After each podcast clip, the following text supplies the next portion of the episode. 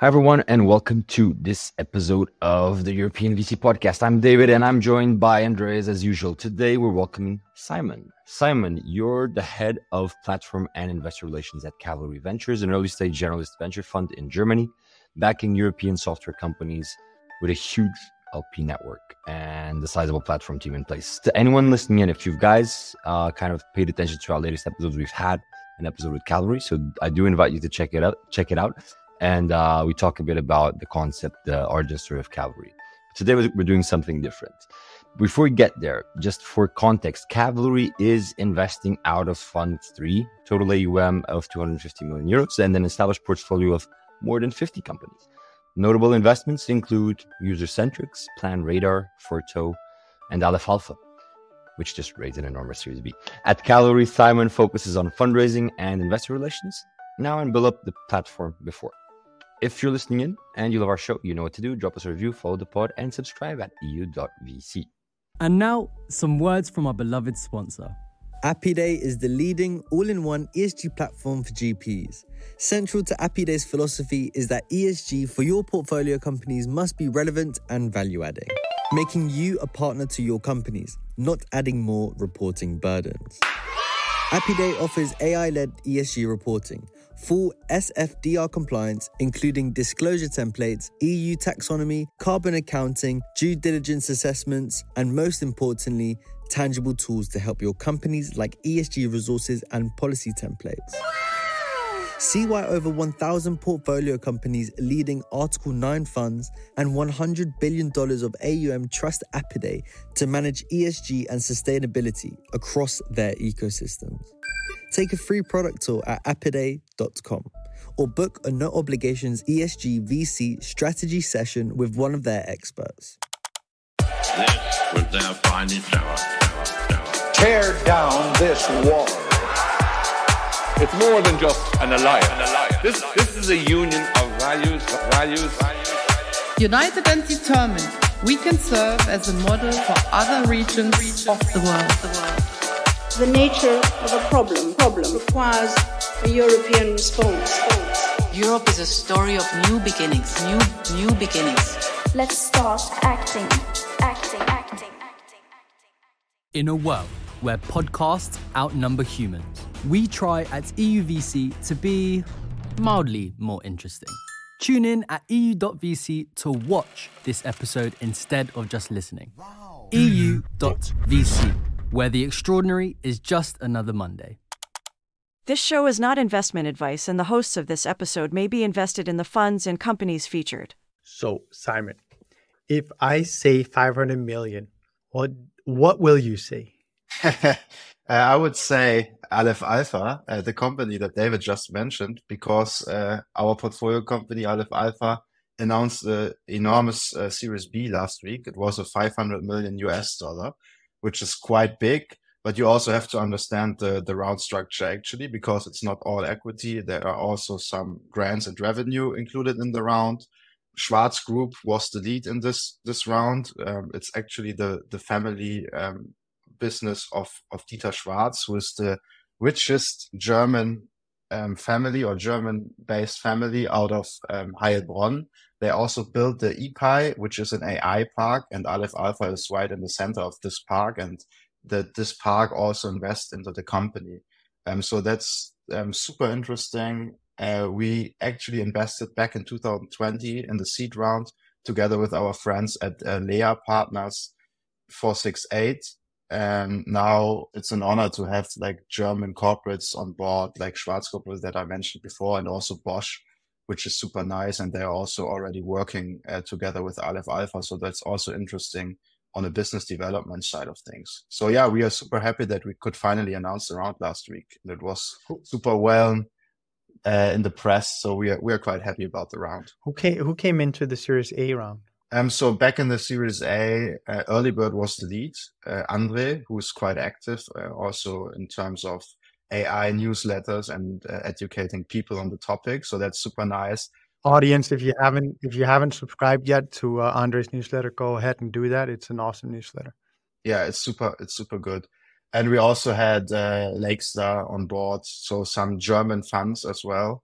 I mean, Aleph Alpha also had the opportunity to raise from bigger US corporates and funds, but they also want to be a European company and they also sell uh, to big European enterprises. And, you know, data and, and confidentiality of data is a strong topic. And that's why they also uh, chose European investors for this round. And I think it's super strong and it's a good signal for the European ecosystem in general it's incredibly exciting and we could dive much more into it here but today is dedicated to the platform team building and how to scale a platform as a vc firm. So we'll dive in eh, dive into all that uh, in just a second but before we go there simon we want to give you of course the the usual intro and ask you just tell us your story about how you broke broke into venture. And you're a very young guy. I think you're the youngest guy on this call for once. So so so kudos to you for being uh being a, a absolutely smash hitting young guy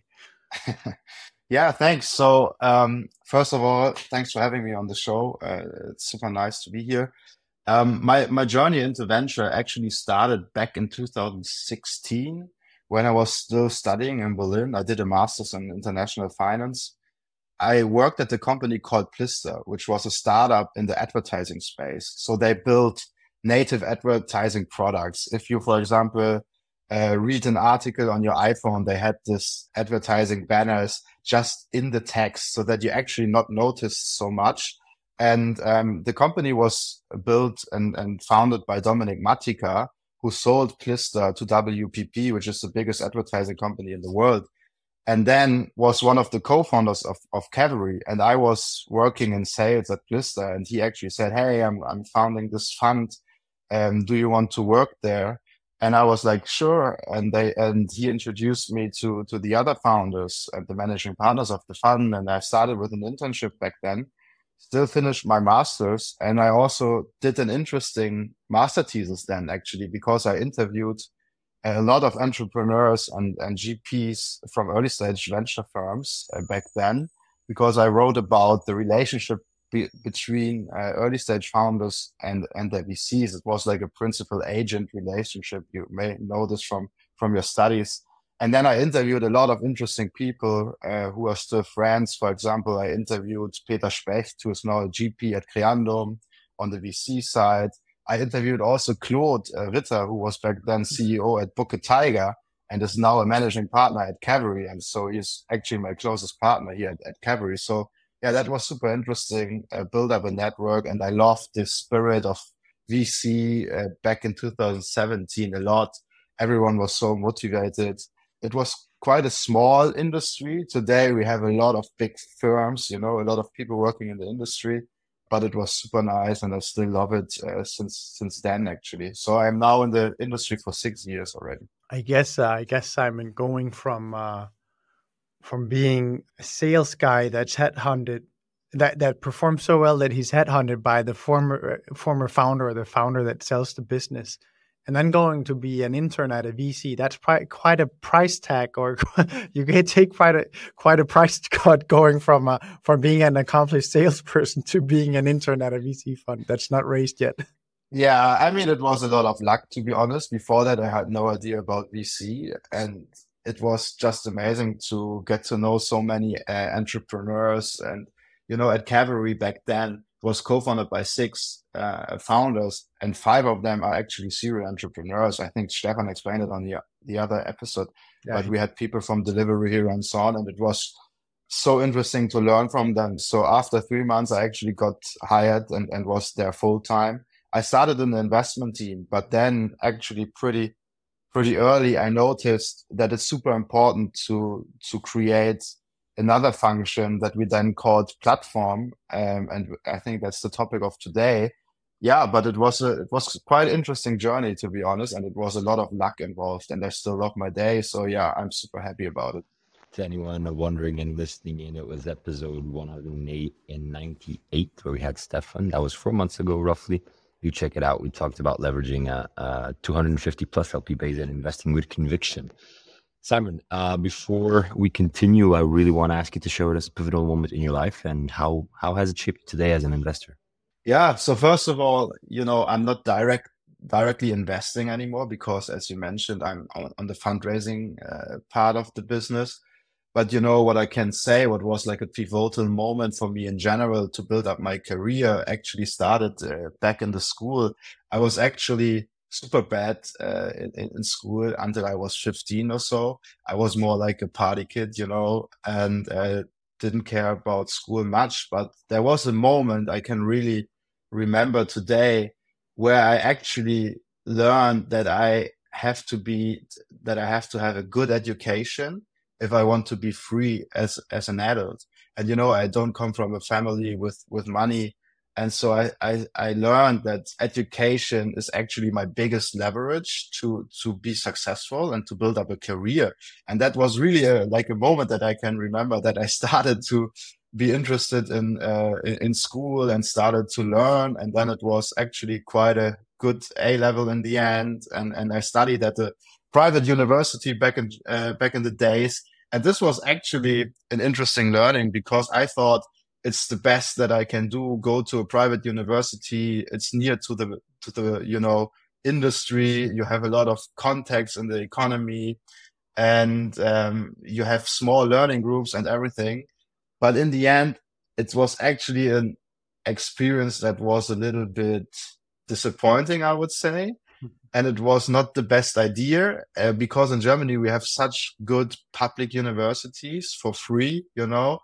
I think I learned from that not to get tricked by by fancy marketing super early, and I think that's that's super important in in our job and in our industry because we invest in the pre-seed and seed stages. So everyone with a PDF is a potential deal for us, you know. And um, yeah, we have a lot of people that that also try to blend you. And so this was a super important learning for me uh, when i was still like 18 19 or so. And i think um, now i'm not so easy to get tricked anymore.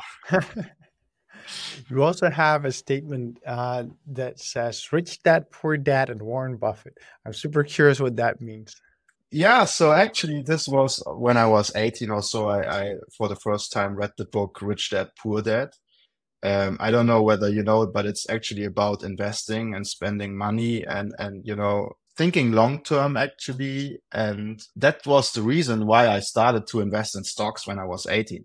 I mean, it was small amounts because I had no no money, but um, um, it really get me the thinking of you know exponential growth long-term thinking and so on. And, and was my first um, experience with the stock market. And i think that's that's super crucial to understand and exponential growth is one of the biggest component also of, of our jobs in the in the venture industry. You really have to understand it. And i think this book is quite helpful to understand why you should invest money and it's funny that I'm now in the investing industry because back then I was 18. I just started to, uh, with my studies and yeah, it was quite influential. I mean, it's a cheesy book, you know, it's not like the most sophisticated book, but when you are 18, uh, it gives you the idea, right? Warren Buffett, of course, he was the biggest name in the, in the investment industry. Also, I do like different stuff now, but he also gave me the idea of of investing. You know, it's funny because I was I, I was thinking the other day. Um, I came to think about one of the things that made me when I heard Warren Buffett say, "Imagine you could look around the room and then pick two people or one person to put your money with, and then and then invest in that person's career." I I realized th- that stuck so much with me when I heard him say that in a speech once. And I thought, that's actually why I ended up opting for LP investing because that's exactly what you do. you you you you take a deep deep look at the smartest people you can find, and then you pick one or two or a few to to put put your money behind. It's funny to think about how meaningful Warren Buffett has been to I think our whole generation of investors. That's absolute right, and we do the same as VC as a as a VC fund manager, right? As a GP, we also invest in, in talent, especially in the early stages. I think it's it's true the most. Um, but it's funny that Warren Buffett is actually a value investor, and uh, Charlie Munger, his colleague, just uh, said again that he doesn't like VC. I think it's quite the opposite to to do in terms of investing styles. But as you mentioned, in general, it gives you the idea uh, of actually invest in talent, and that's that's quite quite a good statement, I would say. Yeah. All right, now Simon, let's go to our take a stand section. Take a stand.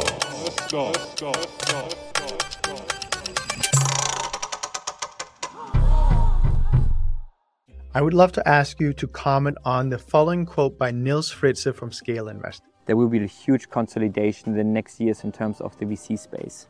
Also in the private equity as well, but VC, I would say, even more than private equity. Yeah. So first of all, um, I think this is a super wise statement, and I completely agree with it. Um, you know, the last weeks you already saw that there is the first consolidation in the European VC market. Actually, you know that um, GC kind of merged with La Famiglia. Uh, La Famiglia, which is a um, German pre-seed and seed fund, they also started to invest a little bit multi-stage now with their latest fund. Kudos to them. They actually started, I think, one year before Cavalry. We have some co-investments. They build up a very, very good portfolio and they raised a lot of uh, money in the last fund generation. So congrats to that. But I think that's already showing that um, there is some consolidation and it's also showing that big US brand names are interested in the European VC market. You also see that as IVP and some other big folks, you know, Sequoia also opened up offices in Europe uh, over the last uh, couple of years. And I think especially in the pre-seed and seed market, it's super critical to have local networks. And it's super hard to build this from the US or outside when you're not from this from this market.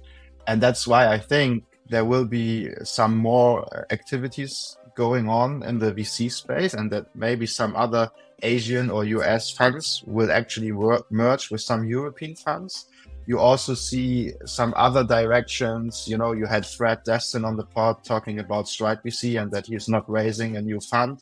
That's also interesting. I think in the hype market of 2020, 21, 22, you had the problem that a lot of people actually spend a lot of money very fast. So the deployment cycles of the VC funds uh, actually got a little bit, you know, smaller a lot of people invested on very high multiples and also on some hype topics, you know, just mention the, the micro mobility startups, uh, the quick commerce startups, the Amazon aggregator startups, like companies with a business business model where it might make sense when capital is actually at at zero cost available, but doesn't make sense anymore uh, in in hindsight, you know. And I think that's a big problem. A lot of people still have like valuations in their book on very high marks, like multiples on ARR. And I think uh, we have a new market environment and um, some people will struggle. And I think like a merger or stop raising funds is, is uh, are like some outcomes or like effects out of this, right? And now we have a different macro environment with a higher interest rate and it's it's pretty tough now to to raise funds. I can say, I mean, I, I am in the fundraising uh, market since a year now. I'm raising for our new fund, and I can tell you that it's it's it's pretty tough. So I think there are some funds in the market that will struggle, and you know, a merger or like getting by another fund is an option here. And you also have the trend, actually, just one last point, that a lot of funds also raised, you know, growth funds. So they started to be a multi-stage uh, strategy firm instead of being a pure single strategy, like let's say seed stage firm, because it was so easy to raise money in the hype markets, right? And now I think these folks also struggling a lot because they invested on so high valuations and there are no uplifts anymore and it's pretty tough for them to actually uh, raise the same amount of money. And I think most of them build up a team also for growth investors, and this is a huge challenge actually. So yeah, consolidation in the VC industry, I think, is a for is, is, is a sure thing for the next month and years to come. I was about to ask you, Simon, because the other day I saw the deck of a manager who had small asterisks on his performance, and then it said 50% at current portfolio value. So he had just written down the the, the portfolio mm-hmm. ahead of time. I had already in the deck there, even though it's right now held in the portfolio. Or if you looked at the latest round, then it would be at at 2x what he put it at. Do you think that's good practice? Because and I'm asking you because you're of course heading much of the fundraise for Cavalry, and I think that everyone recognizes that you're very sophisticated. So I'd love to ask you, what do you think about that approach? How do you deal with that when you go out and race and you have a big established portfolio where some is at one mark and some is at another? First of all, it's super interesting how that actually works in the practice because every firm has different approaches to do that. Yeah. Which is funny. I mean, I spoke to big LPs of ours like the EIF or KfW. They invested in a lot of funds, so they have a lot of benchmarks. And you know, it's funny for them because they invested yeah. in the same underlying assets via different kind of managers. And now they have it with different values in their books because every manager is valuing the companies differently which is also a challenge for them because in the end they may have to make a decision what is the real value uh, as of today right? Um, but i can tell you how we did it at cavalry. So we started to adjust um, the valuations actually in q4 last year uh, with the q4 report. And how we're doing it is the, the entire partnership so all our uh, investment partners and i and our our head of finance come together and we actually go through the portfolio line by line and we we check whether you know the the the current valuation is still realistic. For example we check the last post money valuation of course then the run rate how much capital the company still has and then we take a cut of it um, for the plan you know and then we check the ARR multiple at the end of the runway of the specific company. And when we have the feeling that this is not in terms of of the of the market or whether it makes sense or not, actually it has to be below 10x for us in SaaS companies, you know. And if it's not below 10x, we actually adjusted the, the valuation and then we cut it down in steps of 25%, 50%, 75%, or 100%. Um, but this is the point where VC managers are doing it quite uh, differently. Uh, we also, of course, reached out to our co-investors, so the Series A investors that uh, followed in our portfolio companies, for example, um, asked them about their approach, how they actually uh, write down the companies or adjust the valuation of specific companies. And then we actually wanted to have a similar approach. But, you know, sometimes every manager is doing it a little bit different. Yeah but we were quite early, I would say. And what is super important to educate your LP base, right? So we also um, wrote something down for the LPs that we shared, like our opinion of the market, why we actually did it, uh, what we think, where we will be heading. Uh, we also offered an investor relations call with the managing partners, where we actually had a Q&A session for like selected LPs so it's super important that you actively and proactively actually communicated uh, these kind of things because in the end, um, your LP want to understand your thinking and your opinion of the market, right? And uh, that's super critical. Critical. So Simon, on on that topic, you know, of, of interacting with your LPs and what they expect from you, you know, that brings us to the topic of, of this conversation, building a platform that basically, in your case, in Cavalry's case, allows you to leverage huge LP base in a way that is both I would say efficient, but uh, also that's that's that's value additive, right? So I'd love to ask you to kind of take take us through that that process, take us through that story. You know, I think it goes without saying to all of us chatting here and everyone listening in, like the value of having such an LP base can be huge if you can leverage it. So let's not, you know, lose too much time there. But I think it's really interesting to go through your experience in, in building that out from scratch. So first of all, as I mentioned, Cavalry was actually built up by, by serial entrepreneurs. So we wanted to build a firm that is interacting on the eye level with other founders. And we wanted to be a good VC, if you wish. And we wanted to, to, to be hands on. And we actually raised our first fund back in 2016. It was a, two, a 22 million fund. And we raised a lot of this uh, from entrepreneurs, so other angel investors, other serial entrepreneurs. And we already had, I think, almost 70 unique LPs with the first fund. So quite, quite a lot, uh, uh, quite a high number already. And when I started 2017 at Cavalry, I recognized or I, I saw a problem, a typical problem that you have in, in VC funds, uh, the, the problem of, you know, information losses and information asymmetries. Because the problem in VC funds is you always have a decentralized structure. So you have a partnership, you have an investment team, you have some people that are sitting on the board of some companies, but not of all companies, of course, which makes a lot of sense.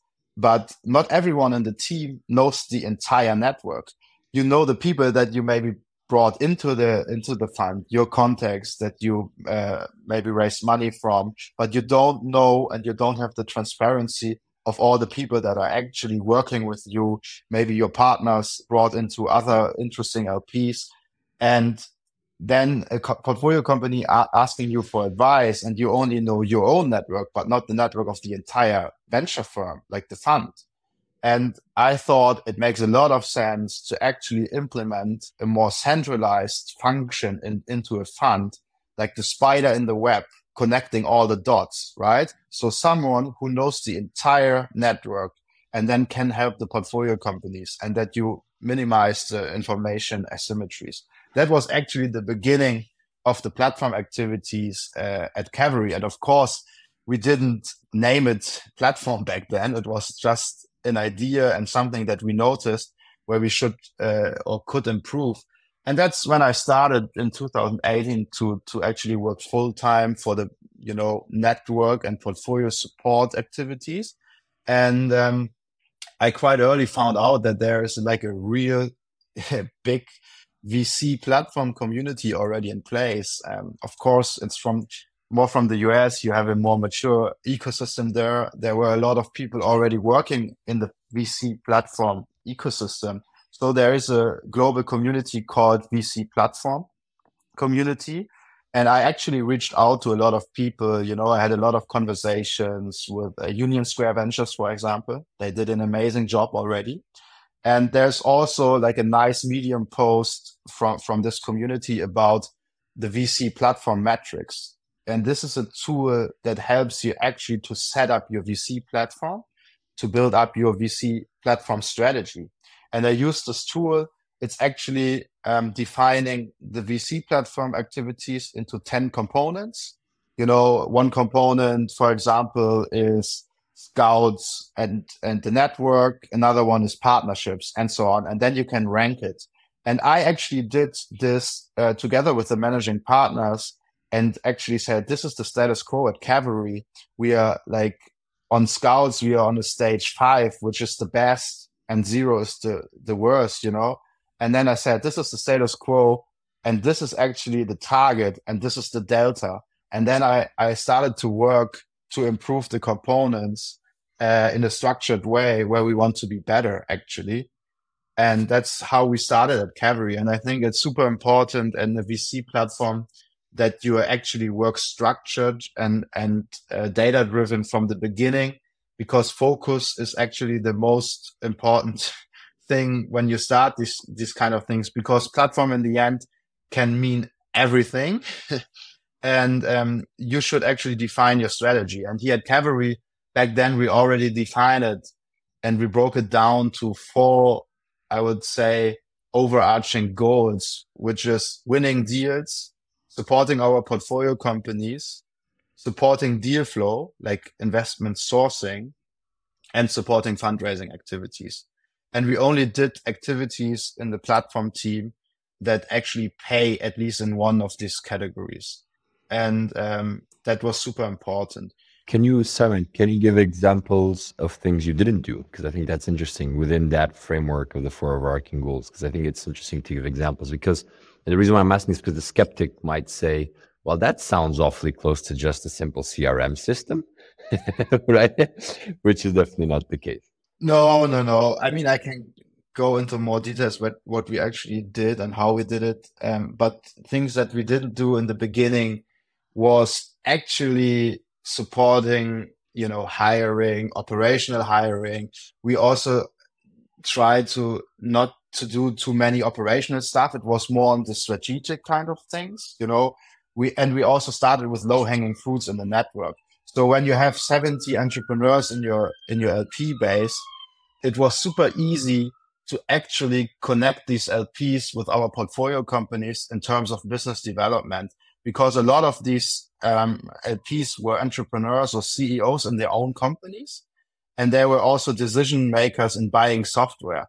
So when I did a warm introdu- introduction to our new portfolio companies and uh, there were opportunities where it make, made a lot of sense, the probability was actually quite high that they will do in com- the first conversation and the demo call.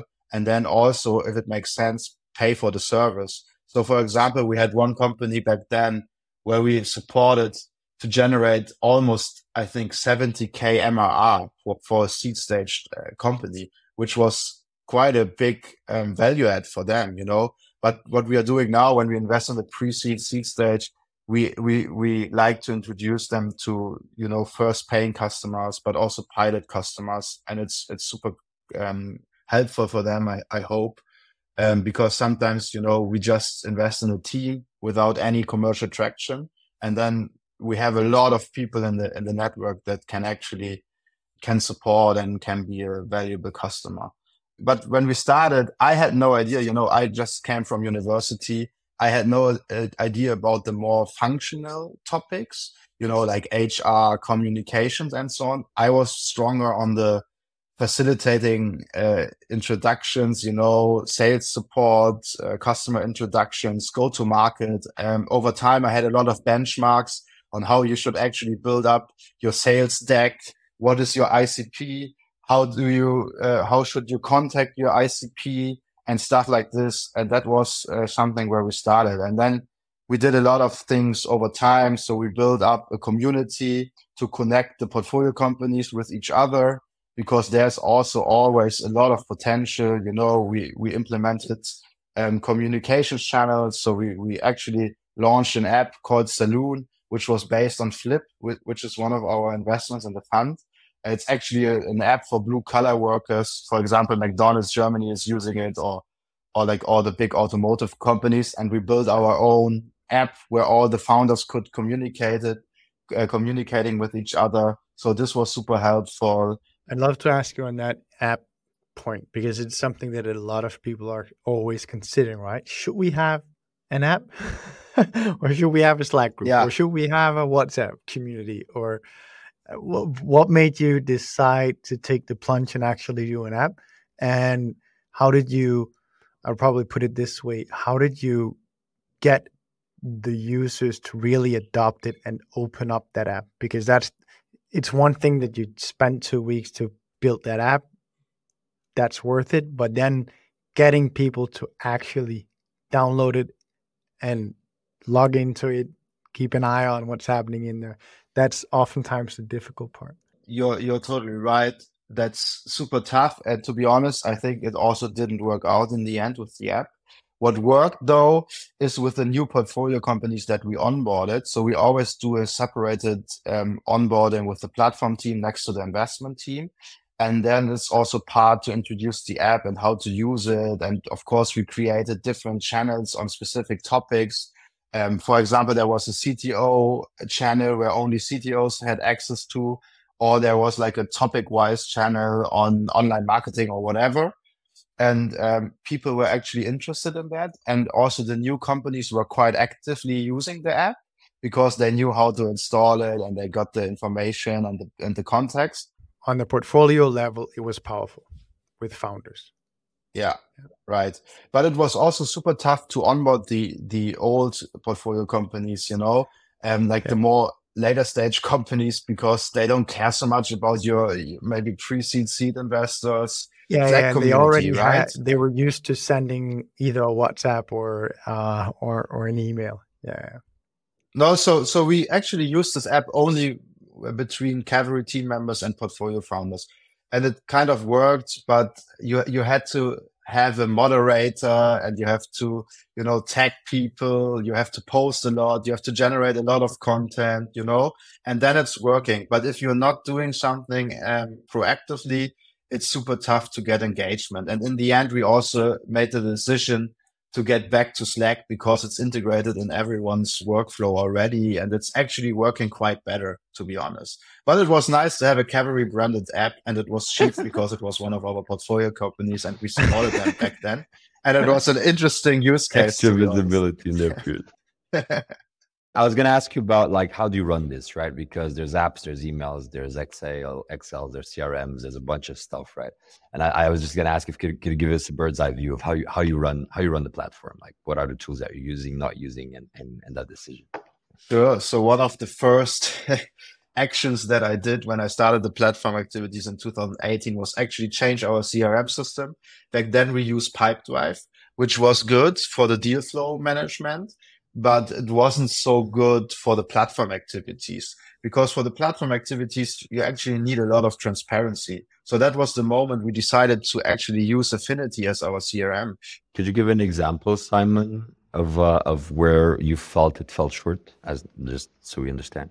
Yeah. So you know, with the Affinity, you can see the emails, for example, of each um, team member if you opt in for it, right? And for me as a platform manager, I have to understand like who of the team is actually working with what context right now and actually also on what kind of topics uh, what was the last communication when was it and so on. Because in the end the platform person is as i said before the spider and the web and and we are like in the people business you know.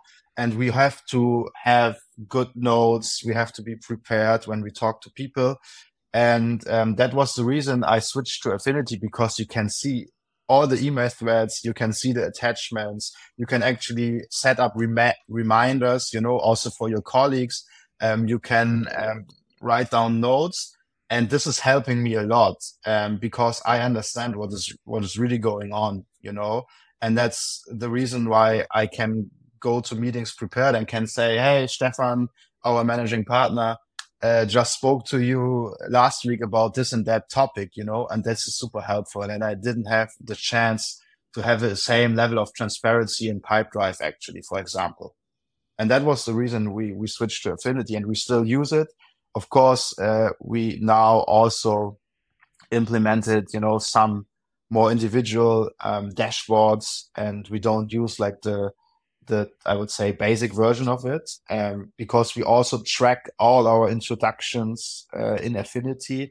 When we started back then, I used Airtable um, for for intro tracking. So how we do it is we track each introduction that we are actually making for a portfolio company and categorize it. So, for example, if a portfolio company comes with a request to sales introductions with a list of customers, for example, and I uh, do an introduction. Um, I track it there and it's categorized as a sales introduction. We also have categories like HR intro, sparring in general, finance, follow on finance, and, and so on. And then we, we track it and we also always try to to um, close the loop and also ask for the outcome of each introduction. So in the end, we also track was this introduction actually successful or not? And we also even try to quantify it because especially in, in sales introductions, customer introductions, you can get a number out of this introduction. You know, when you when you do a sales introduction, is this introduction actually converted into a, a paying customer? If so, how much? And we also try to um, track this. Uh, we we did this in Airtable because you can build super fancy dashboards out of it. But now we also do it in Affinity because it's now also possible. Why do you prioritize tracking it? Why is that so important to you?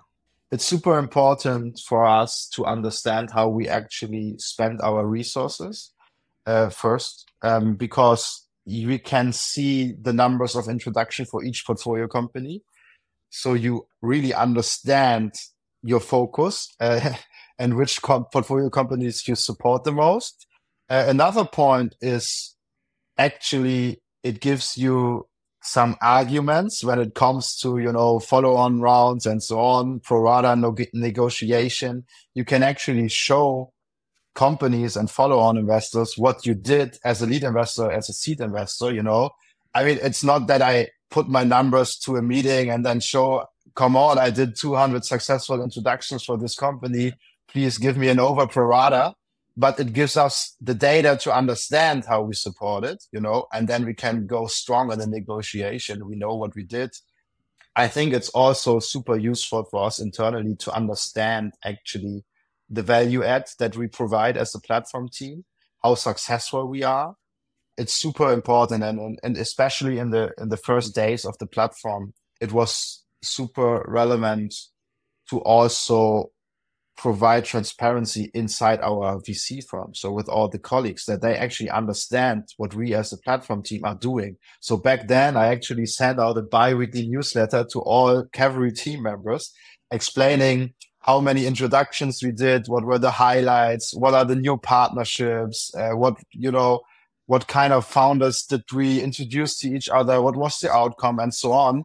And having a, a platform and track all the data was super helpful for me to create these kind of bi-weekly newsletters. And it's it's just good to have the data to to understand your work and also to improve. I think what you said there is almost like uh, the perfect segue into uh, when I when I invited you to come and talk about this. Uh, I I sent you an article by the information that says why VC platform teams are on the chopping block, um, and that's of course about the current market and the fact that well as as as fund sizes uh, shrink a bit and and and we have to tighten the belt, it's oftentimes the platform team that gets the uh, the X, and you just said, well, hmm, I always always proactive about making sure that everyone understands the value of the uh, of the platform team.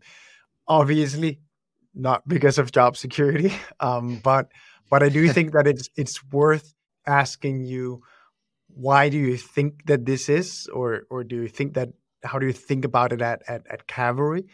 Is the is the platform team absolutely integral, or do you see that well, hmm, it is for us actually in the end an extra value add activity, but it's also one that we, we you know that we know in a times like time like this we're keeping an eye on whether we really do get what we want out of it. Um, and also what you generally hear because i'm sure you know a bunch of other heads of platform.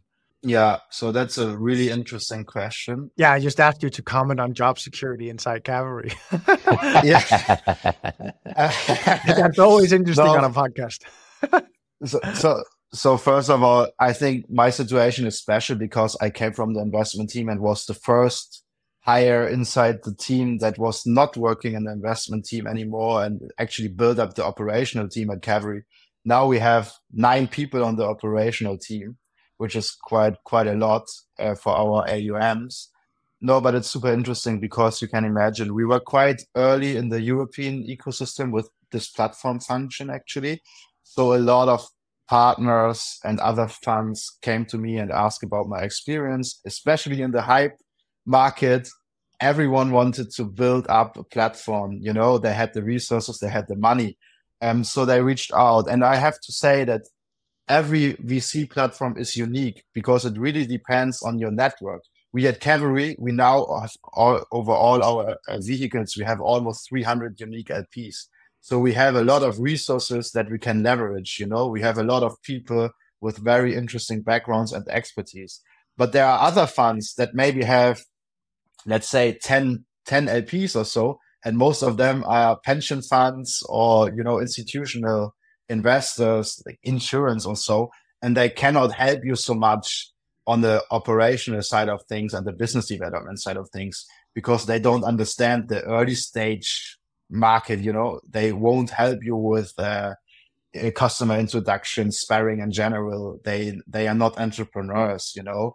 And then i think a platform doesn't make too much sense but because every platform is unique we in general in europe we are super collaborative and we help a lot. I already mentioned this global vc platform community. You can literally ask any question and they help you. So that is super nice. And and and you help there a lot. But it's i made the point because it's so important that you have a you know certain standing inside your own firm as a platform in the investment team and the buy-in from the managing partners because if you don't, the port- the portfolio companies might tend to always come to the investment team and ask for support and not, not to you as a platform manager. So you have to have a strong relationship to your investment team. They have to support you. They actually have to sell you early in the process, even because before they are a portfolio company, before we sign a term sheet, you know, and um, have to introduce us. Uh, and then we have to deliver pretty early, actually. So what I always like to do is after the first, you know, introductory call, I do the first, you know, best 10 value add introductions already, even if we are not yet the investor in the, in, into this company, because it gives you credits and also trust. And then people tend to come back to you over the journey. And this is super important and if you, you know, not so well positioned and if your value add is not clear, uh, these, the best companies won't work with you. They, they will go to the investment team and that's it. And you should avoid this. And that's why it's so important to have a buy-in and also show your work internally. Because when you can show that you're doing great, a great job and actually really add value, the investment team is also promoting you. And this is super, super important, right? And yeah, you're, you're related to the article. I just want to say one, one word about it because t- times are different now. And we already mentioned it in the beginning, you know, capital efficiency is now uh, um, more important than growth. You know, you have to be careful with your money. It's not easy to raise, uh, especially for like later stage companies in this uh, market. But I think if the platform is a good platform, you know, and, and really adds value and is, is uh, able to give you paying customers, for example, as a portfolio company. The VC platform is actually crucial because it gives you more leverage on the revenue side. And if you actually increase your revenue with the context from your VC via a VC platform, uh, you have a longer runway and you don't have to, to raise money uh, in, in this market. Uh, so I actually think the opposite can be true if the VC platform is really helping and if you have a good network to actually leverage it. Because why I can do it here at Cavalry is because I have so many good contacts and so many LPs that really want to support and, and work with us. And I think other funds maybe don't have it. And uh, yeah, I mean, with us, it was quite organically that we have so many entrepreneurs uh, as LPs on the fund, yeah. right? Simon, you said something where, where, where, along the lines of what you don't want is the um, is the entrepreneurs always reaching out to the investment team for for support and value add. However, you know, for me, it's quite clear using a tool like Affinity, which is what you use that it's it's quite easy and, and quick to have transparency so that everyone is aware of the interactions of the information, blah blah. But at the end of the day, it is a member of the investment team that is sitting on the board and and and, and doing the board meetings, right? And this is more of a question, not not so much of data or infrastructure or platform, but much more about relationship, right? Because the, the relationships are very different based on the interactions that you have, right? And so how do you manage that in cavalry? Like, because it feels like sometimes it might be a bit of a fine line, especially in softer issues. So absolutely. One thing is I need an intro to potential clients, uh, whatever intro comes helps. Another thing is, well, I'm actually having a hard time as a founder it's it's super interesting because every team member in the investment team also works differently with their portfolio companies. You know, it's also a lot of personal style, but we try to to have um, like clear processes here at Cavalry, and uh, of course, I always have to sync with each investment team member for each portfolio company how we want to support, what is like the focus for the company at the moment, and so on. What I also like to do is I have access to all the reports of the portfolio companies. And there's actually always a section saying re- requests for investors or like, you know, where you can support us and stuff like this. And I really like to read this and then proactively reach out to the portfolio company, always, of course, synced with the investment team member and try to help on, on these topics. So, so this is something that I do. But you actually touched a very interesting point, and and this is as a platform team, you have a different working stream with the portfolio company in comparison to the investment team because the investment team is also sitting on the board. They actually set up OKRs. sometimes they can be the bad cop and have to ask the, the questions that are not always fun, you know. And I, as a platform team, working on a different, different level with the portfolio founders. And sometimes they are much more open to me. And when it comes about, you know, emotional and personal questions, they are much more open and I can support also more, more on this kind of questions where they might be, you know, I wouldn't say afraid, but not too open to the investment team members. And this is actually a level of transparency that is super helpful for us also to understand the mood and the challenges of the portfolio companies and gives us, you know, extra information that can be very useful also in terms of decision making. Shall we uh, invest in the in the company in the next round? You know, uh, and so that's super helpful. And now I, I, I said in the beginning we hadn't the function of HR communication and so on, but as of today we have a real team in place. So we have some people with expertise in HR. So we have Adriana, for example, on board, who is supporting our portfolio companies in terms of um, HR, you know, hiring processes, ESOP mm-hmm. programs, and so on.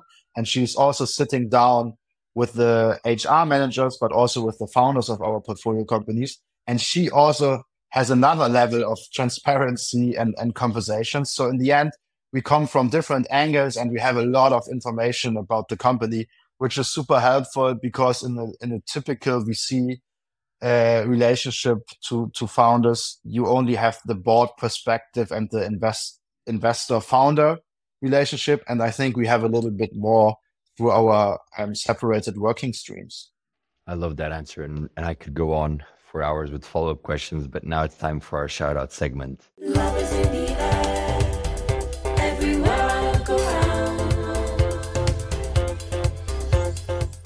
Simon, I'd like to ask you to give a shout out to a co investor, an angel, or an LP for being awesome. And of course, do share that story if you can with us. Yeah, so this one is tough. I mentioned that we have 300 LPs. We have a lot of co-investors. Uh, I want to shout out a lot of people in the platform team. It's it's all about people business. Um, but one LP who actually is special, I would say, is uh, is a private investor called um, Christian Duve. Uh, he was the the first partner, or European one of the European partners at the law firm called Freshfields he he actually was also the supervisor for the PhD of one of our CEOs uh, of a company called Bryter, which is uh, or which started as a legal tech um, back then. And um, he invested in our fund. He's also a professor at University Heidelberg. He also invited me as a guest speaker there. So he he's actually uh, teaching law, but he's also doing you know financial classes on the weekends for his students and I think that already shows uh, that he's always going the extra mile, that he's really connected, and he really likes to educate people. And he's kind of a role model. He introduced me to a lot of other interesting people, to a lot of other investors, angel investors, to a lot of companies. He supported a lot of our portfolio companies. Um, so yeah, I really want to to shout out him. Uh, he promoted me a lot during my career here at Cavalry. So yeah, that's that's super nice. And then I know that you also have a huge shout out to the global VC platform community. And just to everyone who yeah. have listened in, we will of course link to that community on eu.vc when we publish the article so that you you know if you've been thinking up until now I need to search for that you know just go on the go on the show notes then you'll have it there and then you say something about Hannah as well from uh, from Dawn I love to just now you know we we're running like I guess, at our 60th minute or so, and we're way beyond the usual time. But Simon, I want to give you all the, the you know the ability or the time here to to to give your shout outs because I think it's it's such an important part of our industry. Yeah, absolutely. So Hannah is also a role model for me. She she's working at Dawn Capital, which is a European venture fund based in London. They just raised a big big fund in this market, so that's uh, quite remarkable. Uh, Hannah was also um, heading the investor relations team at Dawn, but now with the new fund generation, got promoted to partner as well. And she she's also a co-investor. So with Cavalry, we have some co-investments with Dawn Capital, and she's supporting us so much with introductions to potential LPs, with people that she really likes to work with, and she was such so helpful with you know how to fundraise actually how to communicate to lps how to engage with lps so she supported me on the one side with with valuable introductions to very good and exciting people but on the other hand also on strategic things and, and also actually operational things in investor relations and and how to work with your lps so yeah i really want to shout out her as well. And she's doing a fantastic job there. So now let's head into our three key pieces of advice section. And Simon, I would just ask you to give us your top three pieces of advice and then then we'll go through them. Yeah, so the the three pieces, I think it's a little bit structural. I hope it's not too boring, but it's super important. You're German, we um, expect nothing less. so uh, it's super important that you that you work strategically from the beginning. I would say this is the first advice. The second advice is to also build clear and scalable processes. So scalability is also a huge and, and an important topic when it comes to platform activities. And the third point is that you should set up a culture with first work principles actually. And this is, you know, more like how you position yourself towards portfolio companies and how you want to work with them. But this is super important as well.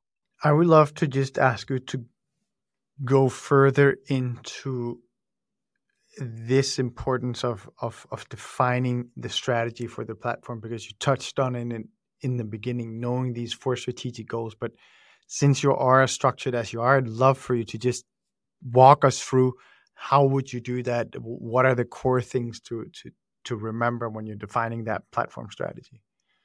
Yeah, I think define your platform and your platform strategy is a topic that that we touched on before. So things that I said, you know, this platform um, strategy matrix is super helpful because there you can actually define your platform. You can share it with your team members. You can even let team members actually do the same exercise and, and let you rank the, the 10 components. And then maybe you see that you have quite a different approach and view of how the platform should actually work and what are the goals. If you do it with all your team, you will see that for some people in your team, I would say deal sourcing is maybe more important than supporting your portfolio companies and so on. So this is super important to have a, you know, aligned strategy from the beginning. And maybe then you have to, to do a discussion with the, with the wider team about it if it's not, you know, uh, all on the same page and the same direction. So I think this is super important. And then, as I mentioned before, start to work data driven from the beginning track your activities because to do it in the aftermath, it's like super hard. You should do it from the beginning. Um, you should communicate about it. I mean, I, I did a bi-weekly newsletter via email back then. You can also communicate on Slack or you do like uh, a call once in a month where you tell a little bit about your activities and so on. But I think that is super important to have a strategy, to define goals, and then focus on reaching these goals and not do everything. Because in platform, you know, portfolio companies can come to you with every request. Investment team members can come to you with every request and you really have to focus your time. And this is actually the most hardest part of the job in the beginning. A lot of people that started the platform role in VC come to me and say, what the fuck? I'm I'm overwhelmed. I have so much to do, so much on my plate. How do I focus on on the most important topics? And then I say, okay, did you actually define your your your your goals of the platform and so on? Did you actually discuss it in the in the team? And if not, I always advise to do that first because then you can always say if someone is coming to you and say, "Hey, can you please support portfolio company XYZ in that topic?" you say, yes, I could, but it's not part of our goal actually that we define together. And um, this is super helpful. Right. Uh, so in terms of, of capacity management, and then we can also actually touch on the, on the second topic, you know, scalability, um, because scalability helps you to reduce your manual work and gives you more capacity and, and more free work time. And you know what you can do, for example, is what we did also at Cavalry is to set up a Notion page, for example, which is kind of a knowledge platform where you document a lot of benchmarks and experience that you have and you just share it with with other portfolio companies so that you have a lot of informations and uh, information and experiences already just on a notion page that you can share. You can also document a lot how you can support and what kind of topics you can support who is the best contact person for which topic you can also show your LP network already you can um, give transparency or provide transparency on other portfolio companies you can provide all the partnerships you have on this platform and so on. So use software to automate processes and, and to have scalable processes.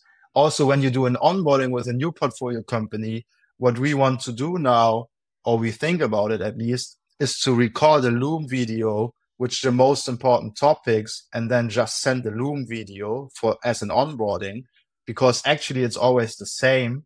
Of course, every portfolio company has maybe more detailed and unique questions. But to in the beginning, there are some some you know repetitive information that you could share with a Loom video, and so on. So so really try to be creative here. Use a lot of software. Uh, we also actually created a platform pitch presentation towards founders where we actually showcase how we support, what our network is, successful case studies, how we supported other portfolio companies in the past, stuff like this. Um, I think that's super important because you don't want to have like fixed uh, frequently uh, calls with your with your portfolio companies let's say every 2 weeks and then you have blocked 30 minutes of the time of a of a like CEO of a very promising company and then you are there on the Zoom call and actually talk about nothing. You don't want to block this time. You always have to respect the time of these uh, people. So I always try to automate stuff and then really just reach out when there is real value and, and being a little bit more ad hoc, right? I think that's also super important. And expectation management, right? From the beginning, you always have to say, how do you want to work with me? uh, what kind of support do you need where shall i not support you know it's super super important because there are also different levels of experiences with founders you know you have some serial entrepreneurs they know where you where they need you. Then you have some first time founders straight out of university. They are also overwhelmed with all the information and the support you are offering. And they they maybe also struggle to focus and how to work with us. So be a coach and help them and have like clear processes uh, is also super important here. I love how Simon. I feel like you could go on if we let you. we are running out of time. yes, truly. Yeah, sorry for uh, that. No problem. No problem. I think everyone listening in, especially those thinking about platform or actually building platform, will will will benefit a lot from that. And I'm sure Simon would be available to chat anyone that's seriously looking at this um, and you know i'm sure he's he's very easily reachable for us he was at least but now it's time for the quick fire round where we will ask you three quick answer questions and now the quick fire round quick fire fire fire quick fire quick fire simon what advice would you give your 10 year younger self I would say patience and long term thinking. You know, I'm still impatient and I always was. Uh, and I wanted to be as successful as soon as possible, you know? Yeah, because you only you only you only truly broke into VC at 40, right? Yeah. right. No, so um, what you really learn in, in, in early stage venture investing, you know, we are in the, I would say, most private corner of the ecosystem. we invest in pre-seed and seed, so we have the longest feedback cycles you can imagine. Sometimes it takes you like 10 or even more years to really understand whether your investment and your work was successful or not. So I learned long-term thinking and, and, and patience, right? it's the same with with uh, with platform. You support some companies. You actually think they're doing a great job. It's it's one of the best assets ever. And then they are not able to raise it. But you still spend a lot of work. And and um, yeah that's still like important learning but maybe not the best financial outcome but this is something that i really really learned and i have to say my my younger me that you always have to to um, think long term. You know, it's it's uh, boring because everyone says it and everyone says it's not a sprint, it's a marathon, and so on. But it's really true. You know, it's really true. And in platform, every contact is actually can be an important contact in the future. So you have always think about building up and managing relationships in a, in a long term perspective you know? And this is also a principle that we at cavalry like. We actually implemented the favor box uh, which which means you always want to be helpful for a person before you ask for advice. And you always in terms of you know quantity you always want to be more helpful than than uh, the other so we also already tried to track this one so how many introductions did we do for a specific person, how how many introductions did did he for us to manage this and um, to always have a balance there and, and and in the best case do more for for the specific contact. So that's also super important and I learned uh, doing my time in venture. And what are your top tips for emerging VCs across Europe? In terms of of, of fundraising, because this is my, my my responsibility and job here at Cavalry at the moment, it's super important that you communicate clear and open. I think it's the point that I mentioned when we talked about valuations. So even if it's maybe not the best news, communicate about it and tell LPs why you made the decision and what you're thinking about this is because it helps the LP to understand your thinking, your way you you approach things, and this um, builds up trust. And this is the most important I would say, attitude or no, no, like the, the most important value in the relationship with LPs. So be clear in communication. Always maybe call your your most relevant LPs and um, also ask them for advice on their opinion and try to involve them in in as many activities as possible. I always like to involve LPs into our DD processes as a reference because then they also understand what kind of companies we look into, how we think about it, and so on. And this is maybe the most um, important advice I would give to people that fundraise actually. And expectation management from the beginning. Don't promise things that you can actually not not keep. Finally, what's the most counterintuitive thing you have learned since you've been in venture? Yeah, that's maybe also a little bit boring because I, I think um, more people said that before. But um, the power law, like the classical Pareto principle that you have in venture, is quite counterintuitive for some people. So it just means that maybe you invest in 10 companies, and if you have one hit or two hits, it can actually drive the entire fund performance. And you can really successful with one hit and nine companies going going bankrupt you know and this is hard to understand for for most people that are not working in in vc because they always try to have a balanced portfolio you know companies shouldn't die you know they support all companies but you know the one hit is the is so much more important than the other companies in venture at least for the for the return Thank you, Simon. And everyone, if you enjoyed this episode of the EUVC podcast, do drop us a review, follow the pod, and subscribe at eu.vc. And now, some words from our beloved sponsor. Apiday is the leading all in one ESG platform for GPs. Central to Apiday's philosophy is that ESG for your portfolio companies must be relevant and value adding. making you a partner to your companies, not adding more reporting burdens. Apiday offers AI led ESG reporting, full SFDR compliance, including disclosure templates, EU taxonomy, carbon accounting, due diligence assessments, and most importantly, tangible tools to help your companies like ESG resources and policy templates. See why over 1,000 portfolio companies leading Article 9 funds and $100 billion of AUM trust Apiday to manage ESG and sustainability across their ecosystems.